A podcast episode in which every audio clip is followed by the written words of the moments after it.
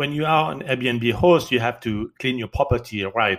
But there are two things that are really um, uh, dirty in uh, uh, Airbnb uh, and and that guests going to complain about, and you may not have it scheduled in uh, your uh, cleaning um, strategy. And those two things are the carpet, and if you have carpet, of course, in the unit, but also um, the sofa if it is um, um, uh, a fabric and sofa, not a leather sofa, uh, there's going to be some stain, and you need to make sure that you address those.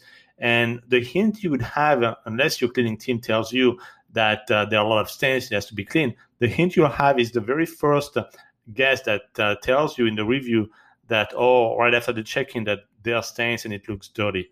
That's usually the signal that you're going to have many, many more guests that will complain. And your unit going to look very much like a motel, whether you like it or not. If you do nothing, your revenue is going to go down. So make sure that beyond your daily cleaning or whenever you have cleaning for your Airbnb at checkout, that you do have a carpet and um, a sofa. Uh, if it's fabric and cleaning added to it, you can steam it and you can remove the stain.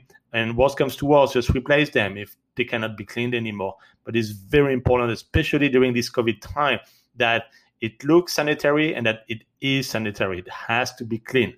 Yes, it is a cost, but see it as an investment because if you don't invest in carpet and the sofa cleaning, um, your revenue going to go south and you will definitely pay for it with fewer bookings. So take action, make sure you have those cleaned on a regular basis.